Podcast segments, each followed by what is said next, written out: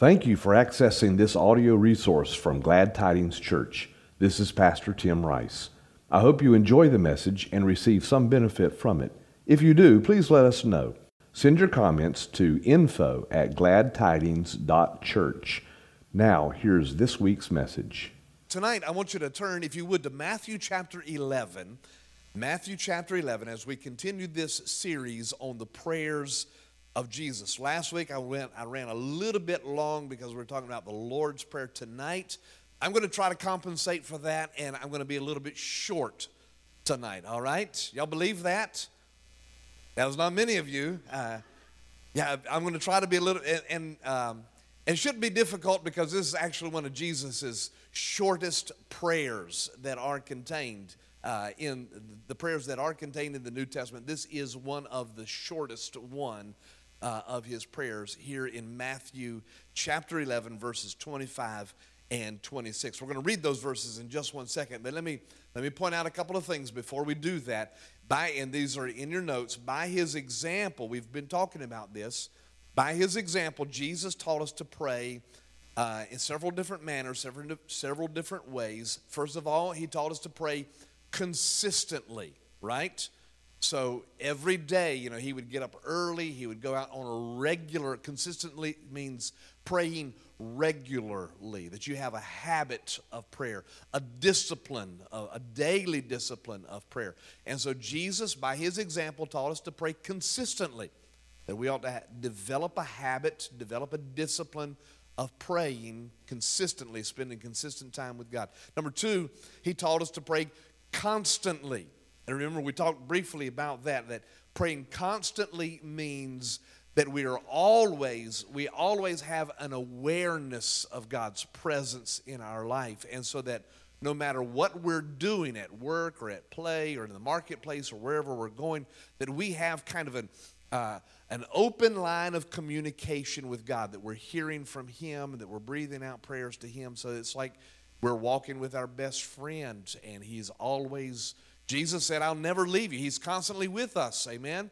So praying constantly means maintaining that connection uh, um, with them. Has, has, anybody ever called you before and they didn't realize they had called you? Maybe they dialed your number by accident and you're listening on the other end of the line and the line is just open, but you can hear them talking and going about their business and doing their own thing. Well, that's, that's kind of what is pictured there by constant prayer, that you always got that line of communication. It's always open between you. Uh, and aren't you thankful that we don't have to go to a priest and we don't, ha- we don't have to come to church to talk to God. We don't have to go through a priest to talk to God. We don't have to pray to Mary to go to God for us, but that we have direct access through Jesus Christ. Amen? So Jesus taught us to pray consistently. He taught us to pray constantly to keep that line of communication open. And he also taught us that we ought to pray during times of crisis. That we ought to pray during times of crisis when there are there is a special concern or there is a special need or we're going through something particular difficult in our life that that is an appropriate time uh, for us to pray. Here's the thing about praying in crisis. Sometimes that's the only time that we pray right? Uh, is when we're going through crisis is that's that's when we call out on the Lord. But listen, it's appropriate to pray during times of crisis. Uh, that's not that's not the only time that we ought to pray. Can I get an amen? That's, that's not the only time that we ought to pray, but it is a good time for us to pray when we're going through some kind of crisis or some difficulty uh, in, in our life. We're going to see that here in uh, the example of, of Jesus when he was uh, facing a question, a difficulty um, in, in his ministry. Uh, unfortunately, when we pray in crisis, here's how we usually pray when we pray during a time of crisis. We usually pray, God, get me out of this crisis. Change the circumstances that I'm in. Well, that's not necessarily the way Jesus prayed during times of crisis or when he had when there were questions or concerns going on. Let's look at Matthew chapter 11 and uh, beginning in verse number 25 and we're going to read two verses but then i'm going to have to come back and set a context for you all right Matthew chapter 11, verse 25 says, And at that time Jesus declared, I thank you, Father, Lord of heaven and earth, that you have hidden these things from the wise and the understanding, and you have revealed them to little children. Yes, Father, for such was your gracious will. Now, as I said, this is a very short prayer that Jesus prayed, um, and he prayed it on a particular occasion. And the way that we know that is the very first phrase of verse number 25. At that time, Jesus declared this. So Jesus prayed this prayer on a particular occasion. This wasn't just one of his daily prayers. He was out praying. It wasn't a um, uh, that kind of situation. He prayed it at a particular time. Well, what was the occasion on which Jesus prayed this prayer? Well, it was after he had just denounced the cities where many of his mighty works had been done because they refused to believe his mighty works and they refused to accept the message of the kingdom uh, of God. And so he had just denounced, if you look back, we're not going to read it, but if you look back at verses 20 through 24, you see that he is denouncing the cities uh, Chorazin, Bethsaida, and then he also denounces Capernaum uh, because he had ministered there, the gospel had been preached there, and they had refused to believe the gospel. And so this was an occasion in which Jesus had ministered there, done great works in those cities, and they had rejected him. They had rejected the gospel. And so Jesus is praying on an occasion when people have refused to believe the gospel and rejected Jesus, uh, Jesus Christ. And so it is a is an it is an, an occasion of unbelief where Jesus is confronted with rejection and maybe a little bit of disappointment that he has preached, he has ministered there, and they have rejected his message. They have uh, they have rejected him outright. And so Jesus prays, and Jesus prays kind of an interesting prayer here, doesn't he? Uh, he prays and he says, I thank you, Father, Lord of heaven and earth, that you have hidden these things from the wise and understanding, and you have revealed them to little children. Like I said, if, if we were in a similar situation, I'm not sure that's how I would have prayed in that situation. Have you ever have you ever been in a situation where you were disappointed with the outcome? Something didn't go the way that you thought that it ought to go. It didn't turn out the way that you thought that it ought uh, to turn out. Raise your hand if you've ever been in that situation where you've you've something hasn't gone the way that you think it ought to go. Well, that's what we're talking about here. Have you ever have you ever been disappointed that God didn't do something that you thought maybe God ought uh, to do. You've been disappointed with how a situation has uh, turned out. Um, have you been disappointed with somebody's? Maybe you, maybe you yourself have felt rejection, or you have felt pain, or you have felt uh, scorn. So it's in this situation that Jesus prays this particular prayer. And what I want you to see is that in, when Jesus is in this situation, he prays a prayer that is noticeably different than the kind of prayer that we might would pray in a similar situation. Generally, when Jesus is praying in a in a crisis situation or a situation where he has uh, been rejected or there is danger or a difficult situation, generally, this is in your notes, generally, Jesus did not pray for God to change the conditions of his situation, but he prayed that he would understand and that he would obey God's will. Now, we'll see this later also in his prayer in Gethsemane, where he says, What? Remember, not my will, Lord's, but your will be done.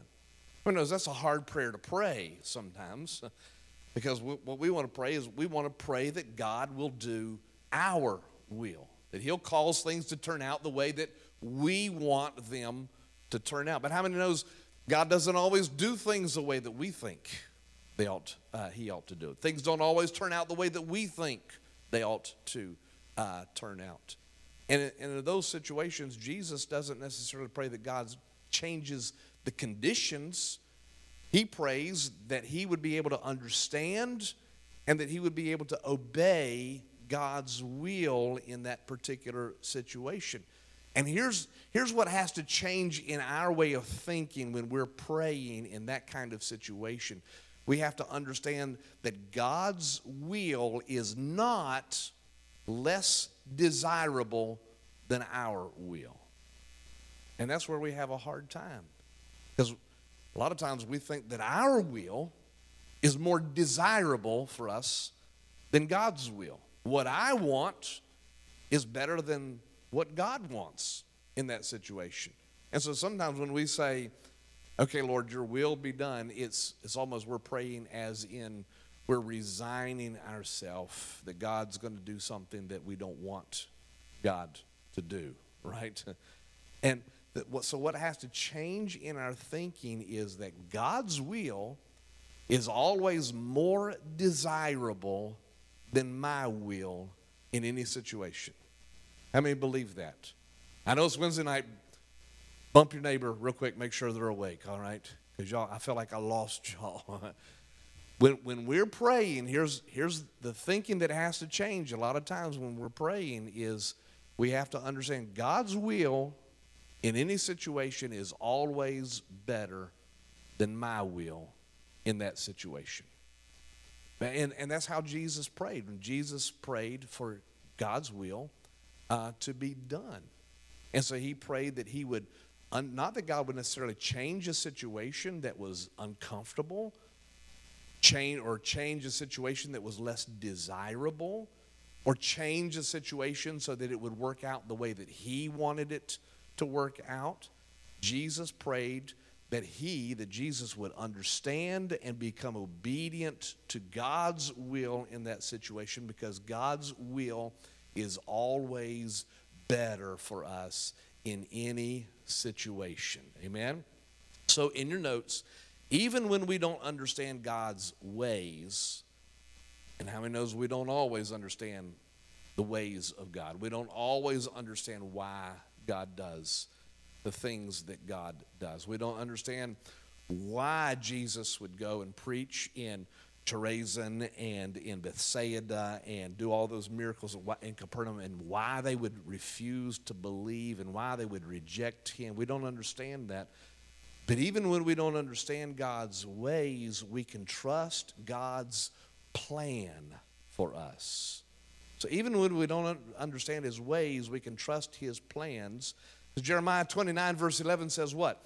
God says, I know my plans for you. They're plans to do what? To bless you, to prosper you, and to bring you to an expected end, right? See, here's the thing about a plan a plan always has a goal, it always has an end, it always has a focus in mind.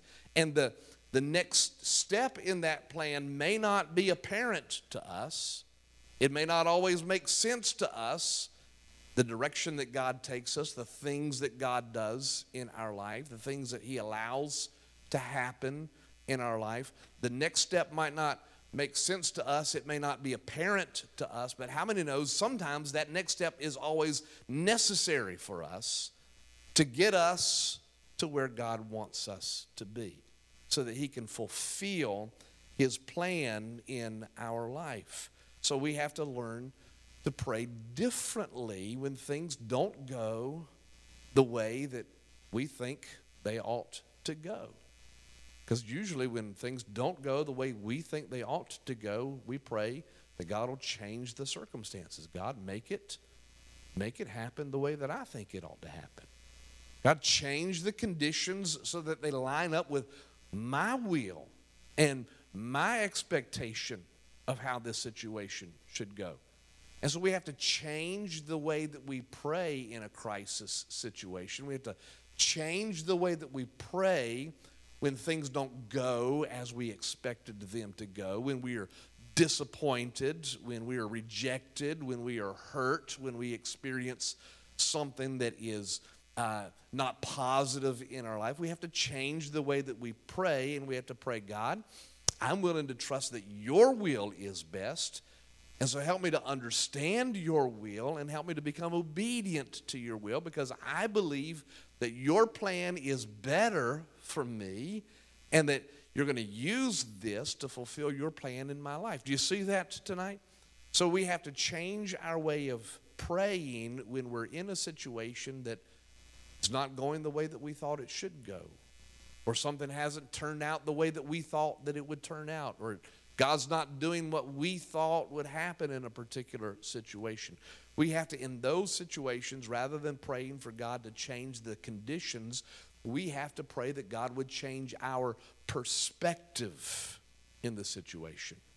So, there in your notes, let's talk about five things um, that we need to learn about when we are praying for the proper perspective in a perplexing situation. How's that for alliteration tonight?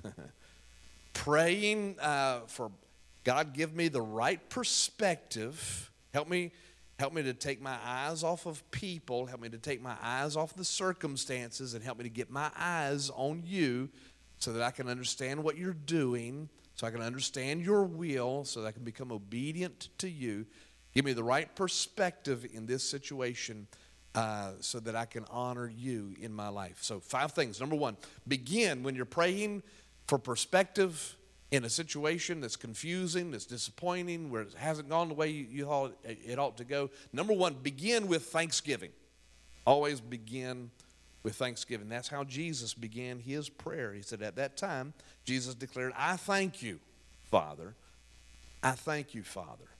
We should always begin our prayers, especially our prayers in those situations where we're disappointed, when things haven't gone the way we thought they ought to go, begin with thanksgiving because thanksgiving reorients you toward God. It gets your attention off of the circumstances and gets your eyes back on God. Amen. You begin giving Him thanks for what He has done in your life. In fact, in your notes, I wrote this gratitude for our blessings helps with our attitude about our questions. And we all have questions, don't we? God, I don't understand why you allowed this to happen. God, why did it have to go this way? I thought it should go that way. I wanted this to take place, but that took place. And we're, so we're always, dis- a lot of times we're disappointed. We often have questions about God's ways. Why did He allow that to happen? And if we're not careful, our attitude about those questions, how many knows it can it can drag us down and it can destroy our faith and our trust in God. But by reorienting ourselves with thanksgiving and we think about the good that God has done, when we start thinking about his blessings in our life, then it changes our attitude about the questions that we have, right? If we know that God is a good God and that he has blessed us in the past, then it helps us uh, with a perspective about the thing, the questions that we have about why. Is, if I know, if I'm wondering, why did God do this in my life? Why did God allow this in my life? But I go back and I remember, oh, but God is a good God. He has blessed me in the past. He's never failed me before. I remember this situation and I was asking the same question, but God showed up and God answered prayer. And going back and rehearsing what God has done, the blessings in your life, it changes your attitude about the questions that you're asking about God. It reassures you that God has a plan in your life, that He hasn't forgotten you. And so you begin always with thanksgiving because that helps you get your eyes back on God and remember His goodness and His blessings. I was watching um, the Duke game the other night. I know that doesn't surprise you guys, but I was watching the Duke game the other night, and they were they were playing Notre Dame. The coach of Notre Dame is Mike Brey, and he was an assistant coach for Mike Krzyzewski for a number of years. And they did this just this real quick little um, human interest story on Mike Brey Uh, um, back in, I think it was 2006, 2007, he was going through a difficult time at Notre Dame while he was coaching there. And he was really considering quitting, leaving Notre Dame. And he said, I called up Mike Krzyzewski. I called up uh, because Mike Krzyzewski has always been a mentor and a friend. So I called up Mike Krzyzewski and I said, Look, I, am facing this decision. I'm thinking about it. He was discouraged, thinking about quitting. And he said to Mike Krzyzewski, he said, Look, he said, stop He said, Do me a favor. He said, Take an hour. He said, and walk around the campus of Notre Dame before you make any decision or do anything else. And Mike Brey said that he walked around the campus for an hour. Uh, Mike Krzyzewski said, walk around the campus for an hour and look at what you've got and look at where you're at. He said, and I did that. He said, I walked around and saw the campus. And he said, you know, when I realized that, hey, I've got it good here, God's blessed me, and this is a good situation, it changed his attitude about the conditions that he was currently in. And that's what Thanksgiving does. It helps refocus you on the goodness of God, the ways that He has blessed you in the past, because all of us can become discouraged. All of us can become disappointed when things don't turn out the way that we thought that they ought to turn out. God doesn't do what we thought God ought to do. But going back, rehearsing his blessings, thanking God for the things that he has done in your life changes your perspective about the condition that you're in, the things that you're going through. So always begin with thanksgiving. Number two, acknowledge God. So begin with thanksgiving. Number two, uh, acknowledge God as Father and God. Notice Jesus does that. He says, I thank you, Father, Father, Lord of heaven and earth. So acknowledging God as Father and God gives us a perspective on God that helps us deal with discouragement and disappointment. First of all, acknowledging God is our Father. We've already talked about that. That means that God is what? He is our dad, that He loves us, that He's a good God, and He does good things toward uh, to us. God's intention is to bless us and to help us. Amen. So acknowledging him as God acknowledges that he is a good Heavenly Father, and then acknowledging Him as God or, or, or as Lord acknowledges that He is all powerful. So, His, uh, in your notes there, His God's perfect love and His absolute power in our life are never in conflict. God loves us with a perfect love, which means He is always going to do what is good for us, and He is absolutely powerful, which means that He is able to do uh, what is good for us. And His perfect love and His absolute power are never in conflict in our life because He is completely sovereign. That means that He is able to work everything together for our good and for His glory. How many believe that tonight? He is a good heavenly Father, and He is a sovereign, almighty God. And so, whatever He is doing in our life at any moment, He is making it work together for our good and also for His glory. Amen? So, when we, when we acknowledge that God is our Father and that He is our Lord, then we are acknowledging that He loves us with a perfect love, and He has the absolute power to do good uh, to us. Then, number three, confess the limitations of your wisdom. When you're praying for perspective in a situation where maybe you are discouraged or disappointed, confess the limitations of your wisdom. God's perfect will. Jesus prays this. He says, I thank you, Father, Lord of heaven and earth, that you have hidden these things from the wise and the understanding. God's perfect will is sometimes concealed by the conceit of human pride. What, is, what does that mean? It means that we sometimes we struggle to believe that God knows best because we think we know what is best. And because something that God does in our life contradicts what we think God ought to do in our life or what we think is best for us, um, then God's ways are sometimes concealed from us because, and how many knows that's just that's just pride. When we think that we know better than God, how many knows that's human pride? But our wisdom is limited. God can see what we cannot see. God is transcendent over us. He sees our life perfectly. He knows what is best for us. He knows what is going to bring glory to His name. And so when we pray for perspective, we have to confess to God our limitations, the limitations of our wisdom. We say, God, I don't understand why this didn't turn out the way that I thought that it ought to turn out. But God, I confess that my wisdom is limited. My viewpoint is limited. I can't see everything. I don't understand everything. For me to presume to tell you what you ought to do is arrogant and prideful because I believe that you know best. You see better. You know what's best for all of us. And so praying for perspective means confessing our limitations, the limitations of our wisdom to God. And then number four, pray for a childlike faith.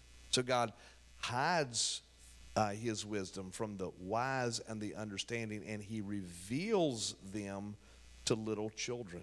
So, as we confess the limitations of our wisdom, we pray that God would give us a childlike faith. And there's three ingredients to a childlike faith. Number one, the ability to trust in God's promises. The ability to just believe, God, I believe you're my heavenly Father. And if you've said it, you've promised it, you've said it in your word, then I believe it. And I'm willing to stand on your word and trust your promises, just like a child trusts their parents. So, the ability to trust God's promises. Number two, the ability to believe the impossible. To just believe. Um, it's not until we get older that we start doubting things. To believe the impossible. And then, number three, to remain teachable. Teachable.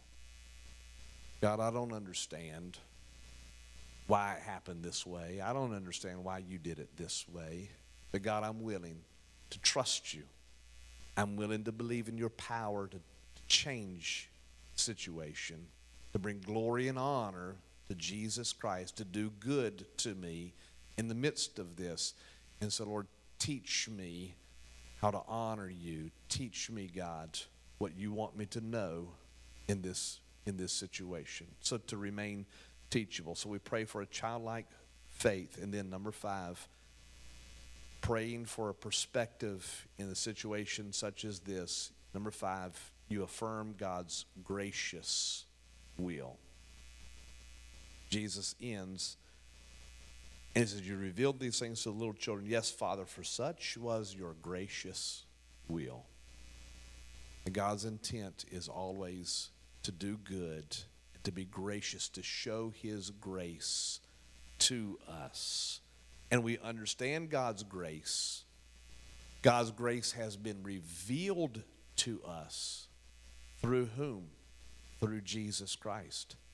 God has revealed His grace to us through Jesus Christ. And so the concluding statement there is that we understand the Father. We understand how gracious He is because he has revealed his grace to us by coming to the Son. How do we understand the Father? By coming to the Son. Jesus said, If you've seen me, you've seen the Father.